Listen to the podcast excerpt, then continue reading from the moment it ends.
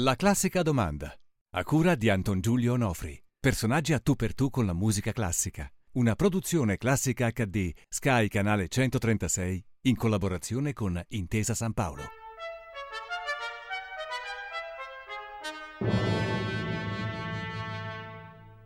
Oggi la classica domanda eh, è ospite, mm, perché noi andiamo ospiti dei nostri ospiti, finalmente, eh, cosa rara eh, ma molto piacevole, di una donna, la dottoressa Diana Bracco, che saluto e, e ringrazio di averci eh, ricevuto in questo meraviglioso eh, ufficio, in questa sua meravigliosa eh, stanza nella Fondazione Bracco di cui poi eh, parleremo sì. più avanti. Noi oggi parliamo di musica, però prima eh, le chiedo anche a lei di eh, farsi un piccolo autoritratto di un minuto scarso per raccontare al nostro pubblico chi è Diana Bracco.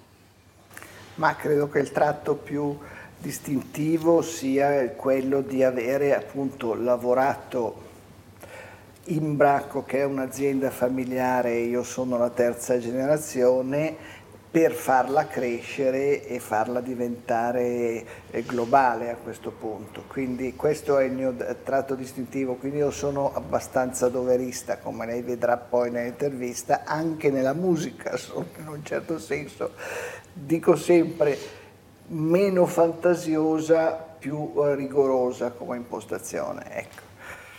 Adesso, se I, I, maligni direbbero molto milanese questa definizione, molto milanese, sì, però sono molto milanese. immagino che comunque lei sono ne vada fiera. Sono molto milanese, però mio marito, che era piemontese, quindi anche lui bello Solido. tosto, sì, però diceva, ecco, tu sei come i sassi del Carso, perché in realtà la mia famiglia è istriana, quindi ancora peggio.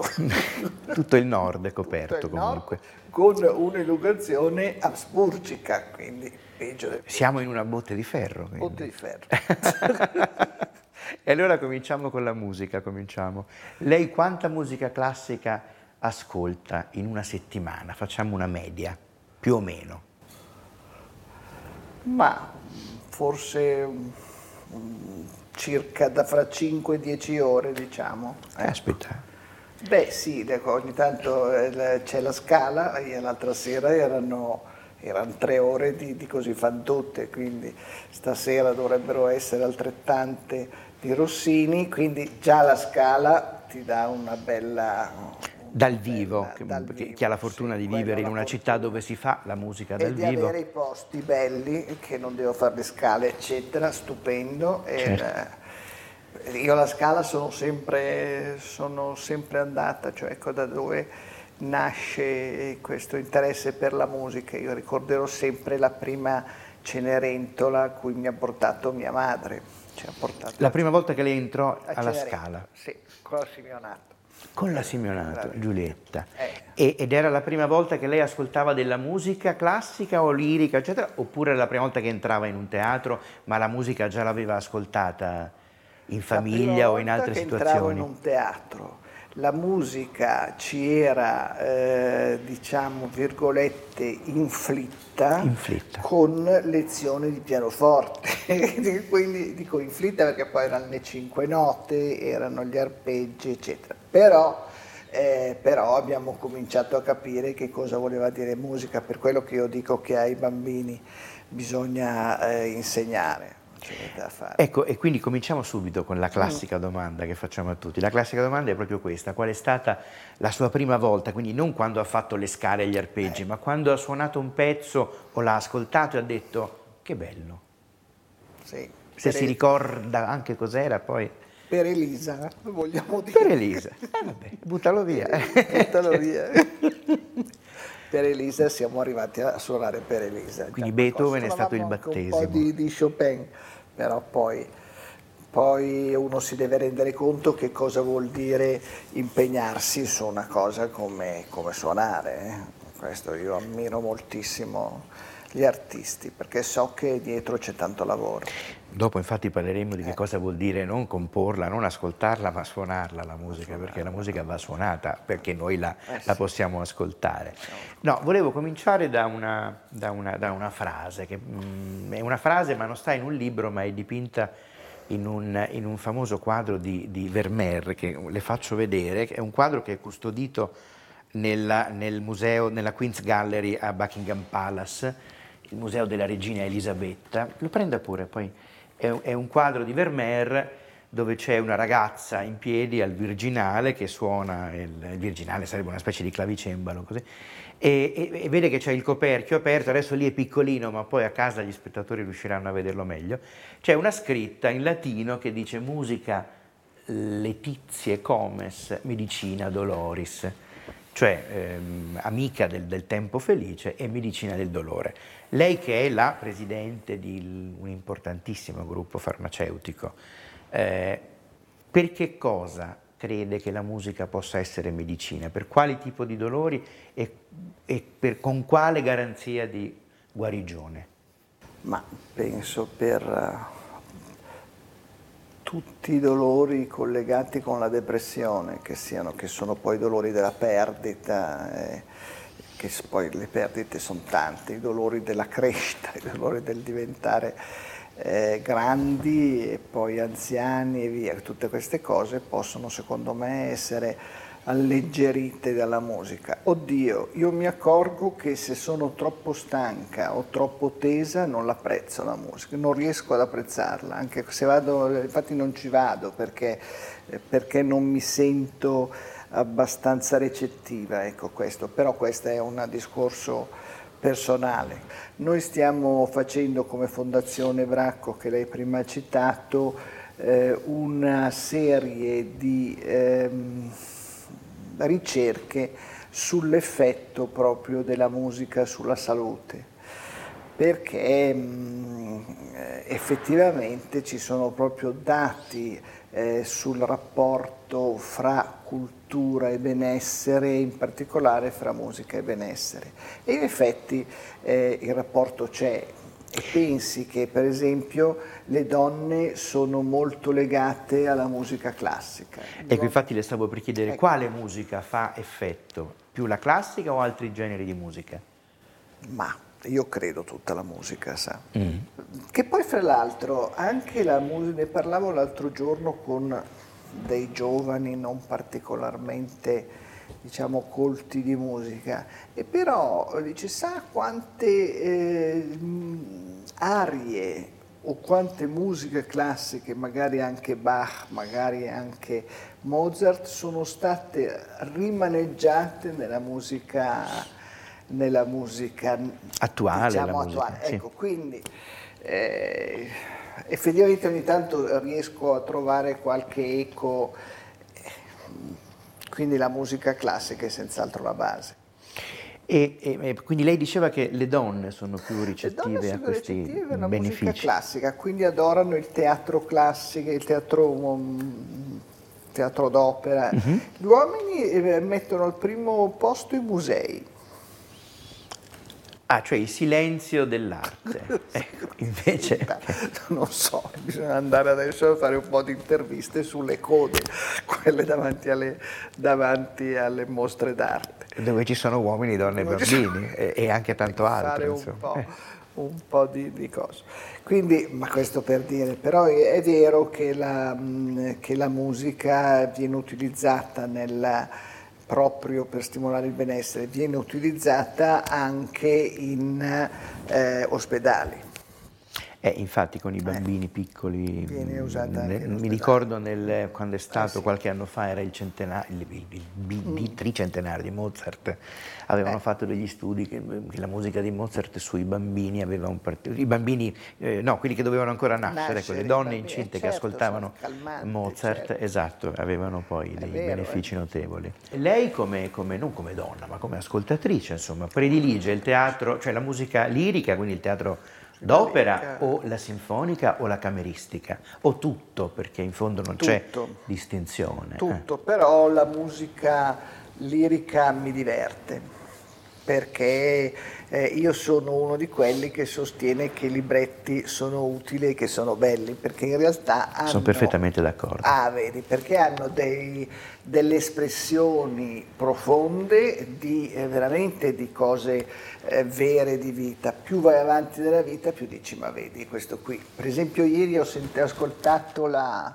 mi sono messa la mm, Ballo in maschera certo. con uh, Di Stefano Callas, la famosa, la famosa eh, e questo, mm, questo, atto dove eh, lei arriva in quel luogo dove poi si incontrano e si, si dicono no, che sì. si amano, sì, è di una bellezza quel momento lì, veramente vero. Quindi la musica eh, lirica eh, mi diverte perché la seguo. Succede qualcosa. Ecco, succede qualcosa. Poi adesso succede sempre molto perché questi giovani cantanti saranno magari voci meno rotonde, meno complete di una volta, senz'altro sono degli attori. Sono più belli poi. Sono no? più belli tenori sono e più soprani sono sì. più credibili quando si innamorano Infatti, sono creativi e sono veramente credibili. Però può succedere, per esempio, non so cosa ne pensi lei, ma eh, di incappare in una regia infelice o di una regia che si impone sopra la musica, di una regia che, che uno che magari non sa l'opera, non, sa, non la conosce, non, non, conosce il libretto e viene messo lì eh, seduto a vederla, dice ma perché è ambientata in una discarica? Sì, c'era no? la Mm. La forza. Cosa pensa di queste regie che proprio un po' la, violentano, diciamo? Proprio no? il... ballo in maschera aveva un, un atto un po' da, da discarica, però eh, ma il io sono sempre, molto, sì, sono sempre molto, mm, molto disponibile sì, sì. alle regie e ho visto mm, regie eh, molto interessanti e che molto moderne, in particolare a Salisburgo. Eh a Salisburgo. Lei va spesso al festival? Sì, noi andiamo, dico noi perché con mia sorella ci andiamo, mio cognato, sì. andiamo sempre a Pasqua e da due anni anche in, loro sono sempre andati anche in agosto e adesso vado anch'io, sì. E l'anno scorso abbiamo visto delle cose stupende. Cosa perché... pensa del, visto che lei è andata a Pasqua eh. come me, anch'io andavo a Pasqua ai sì. tempi ancora di Karajan, ma eh, ultimamente con Rattle e i Berliner, cosa pensa invece del cambio della guardia con Tileman e con la nuova orchestra? Ah, è stato è un uomo così così, così te, lui è tedesco, sì. Tileman, è, sì. È, è, proprio un uomo così tedesco. Ah, Tileman è tedesco. non c'è alcun dubbio. Sì, così tedesco. Una rosa di tre compositori che le piacciono in particolar modo. Uno sarà sicuramente un grande compositore d'opera, mi sembra di capire. Sì. Magari tutti e tre. Ma Verdi senz'altro. Tchaikovsky mi piace. Tchaikovsky. Mm. Molto gettonato la classica domanda, Tchaikovsky. Bene. Ah sì? Eh? Sì, sì, molto gettonato. Molto gettonato. Quando ero ragazza ero pazza di Wagner, poi noi avendo studiato tedesco, facevamo la scuola tedesca, quindi potevamo seguire i libretti, che non è una cosa semplicissima e proprio io mi piaceva tantissimo. Eh, sono poi, anche dei bei libretti. Sono dei bei libretti, sì. belli, e poi invece no, poi trovo che Verdi abbia un'essenzialità che è unica. Torniamo un attimo su Tchaikovsky prima di interromperci un, per un breve intervallo pubblicitario. Eh, come mai le piace Tchaikovsky? Cos'ha Tchaikovsky che, che la trascina? Ma ecco, vede, lei lo dice, trascinante. Un compositore con cui le piacerebbe uscire a cena? Guardi, allora, mi hanno detto, no, con Puccini non esca che è pericoloso. Puccini forse è pericoloso. Verdi d'altronde doveva essere un bisbetico terribile, Scegliamo Puccini. Ah, Puccini, quindi, quindi lei affronta volentieri il pericolo con sprezzo del pericolo. Un attimo. Però gli uomini cosa le hanno risposto quando lei gli fa questa domanda? Con chi vogliono ah, uscire? Ah, guardi, hanno detto le cose più disparate che adesso qui poi non si possono ripetere. No, no, beh sì, qualcuno, non diciamo chi, mm. ha detto che avrebbe difficoltà, anche se avrebbe molta curiosità, di andare a cena con Mahler, perché ci sarebbe anche sua moglie presente, la moglie di Mahler, la quale aveva milioni di altre tresche in giro e, e, quindi sarebbe stato difficile sopportare lo sguardo di un uomo. Ah, ecco. mamma mia, questa, questa è stata la cosa più divertente che ci hanno risposto. Torniamo con Diana Bracco per la seconda parte della nostra conversazione qui alla classica domanda. E lei in un'intervista, dottoressa Bracco, ha detto più impari ad ascoltare la musica e più la ami. Che cosa intende per imparare ad ascoltare la musica? Eh, credo proprio che si tratti di quella formazione per cui riesci a interpretare, riesci a seguire i movimenti, riesci a ritrovare il filo, riesci a ritrovare il tema, riesci a identificare il personaggio col tema, insomma diciamo tutte queste cose che ti danno più soddisfazione, eh, cioè riesci veramente a entrare nella musica. E per questo, per quello che bisogna mh, avere formazione e forse aumentare la formazione. E io devo dire che eh, questa mia sorella è, brave, è, molto profonda e quindi lei mi apre sempre, devo dire, delle strade nuove, per esempio. E, eh, sua sorella? Mia sorella La... che è questa con cui vado a Salisburgo. Ah, ecco, ok, un nome, diciamolo. Quindi. Gemma. Gemma, ecco appunto, quindi salutiamo la signora Gemma. Gemma. Ecco. Ma quindi ecco, visto che oggi i ragazzi, no, oggi da sempre la musica è la, appunto la Letizia Comes, cioè la, la, compagna del tempo felice dei ragazzi, i ragazzi non possono sì. stare senza sentire musica, però diciamo che ne sentono un'altra generalmente. Un'altra. E, e, invece imparare ad ascoltare la musica, quella un pochino più complessa, sì. cosa fa sì. invece la Fondazione Bracco per i giovani?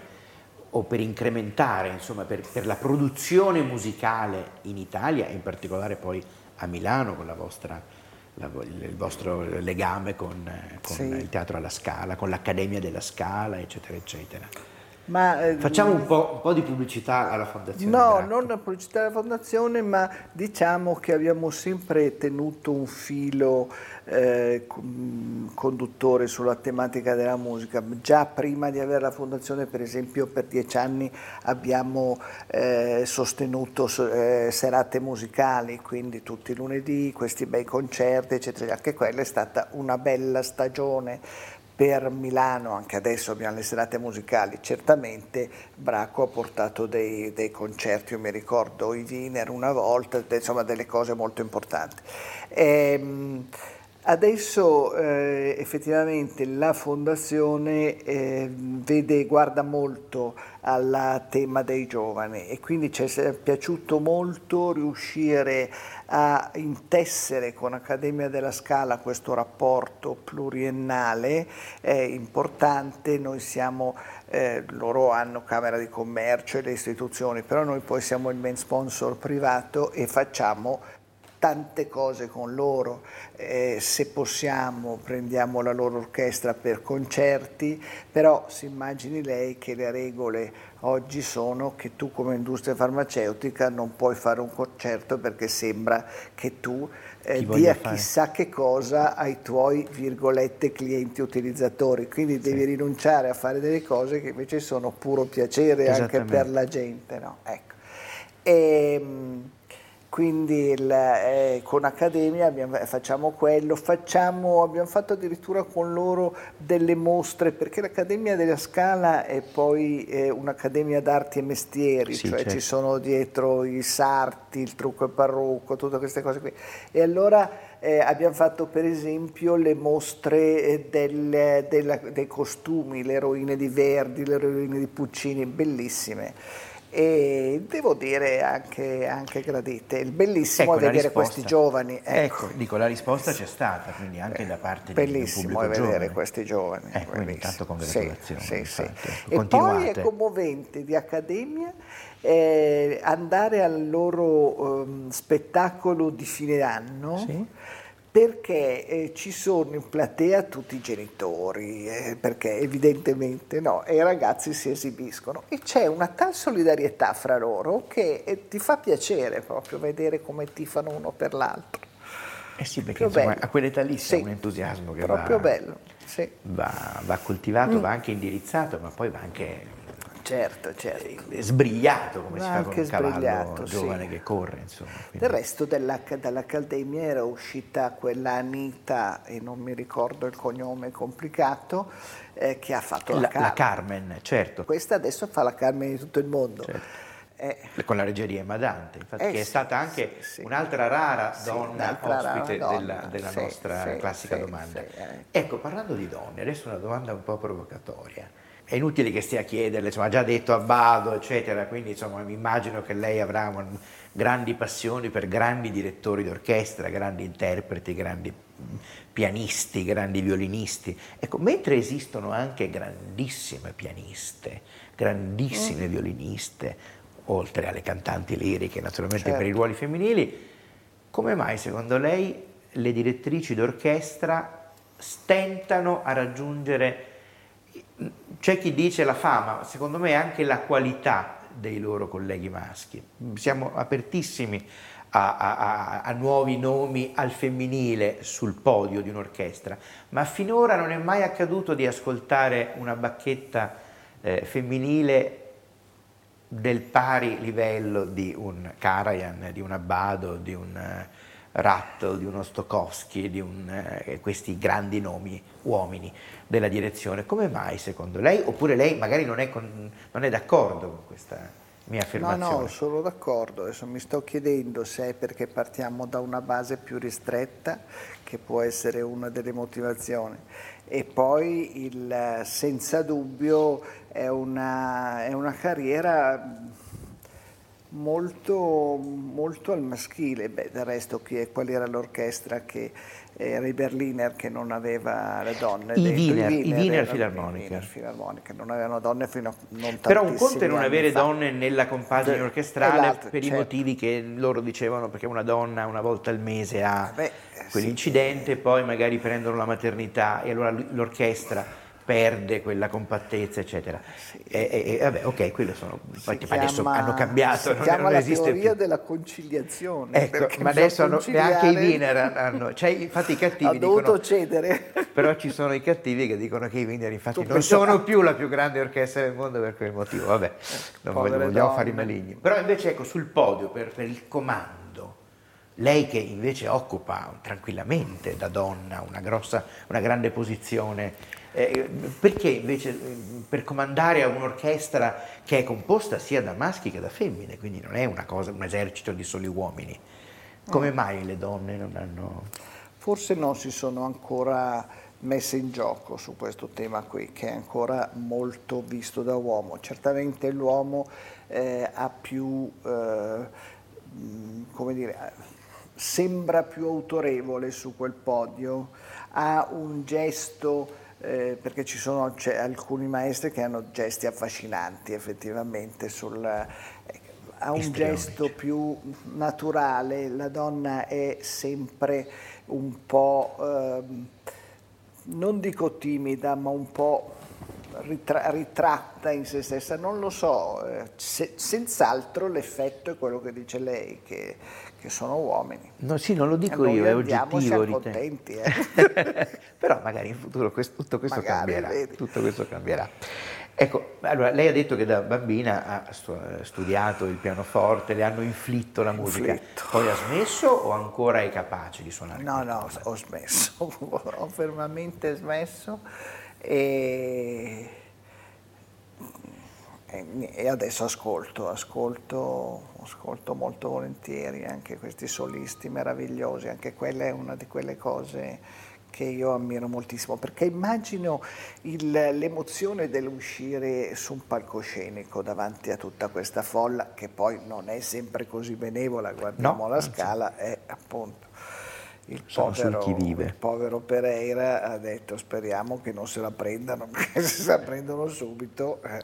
Comunque, ecco, in- intorno al fatto che lei quindi non suona più, chiudiamo questa bella conversazione con una domanda, così un sogno. Se, se il- improvvisamente apparisse la- una lampada di Aladino, un genio che eh, eh, le potesse far esprimere il desiderio di suonare un pezzo al piano, al violino o dirigerlo con un'orchestra, quale, quale vorrebbe eseguire? Quale sarebbe il suo sogno di esecutrice?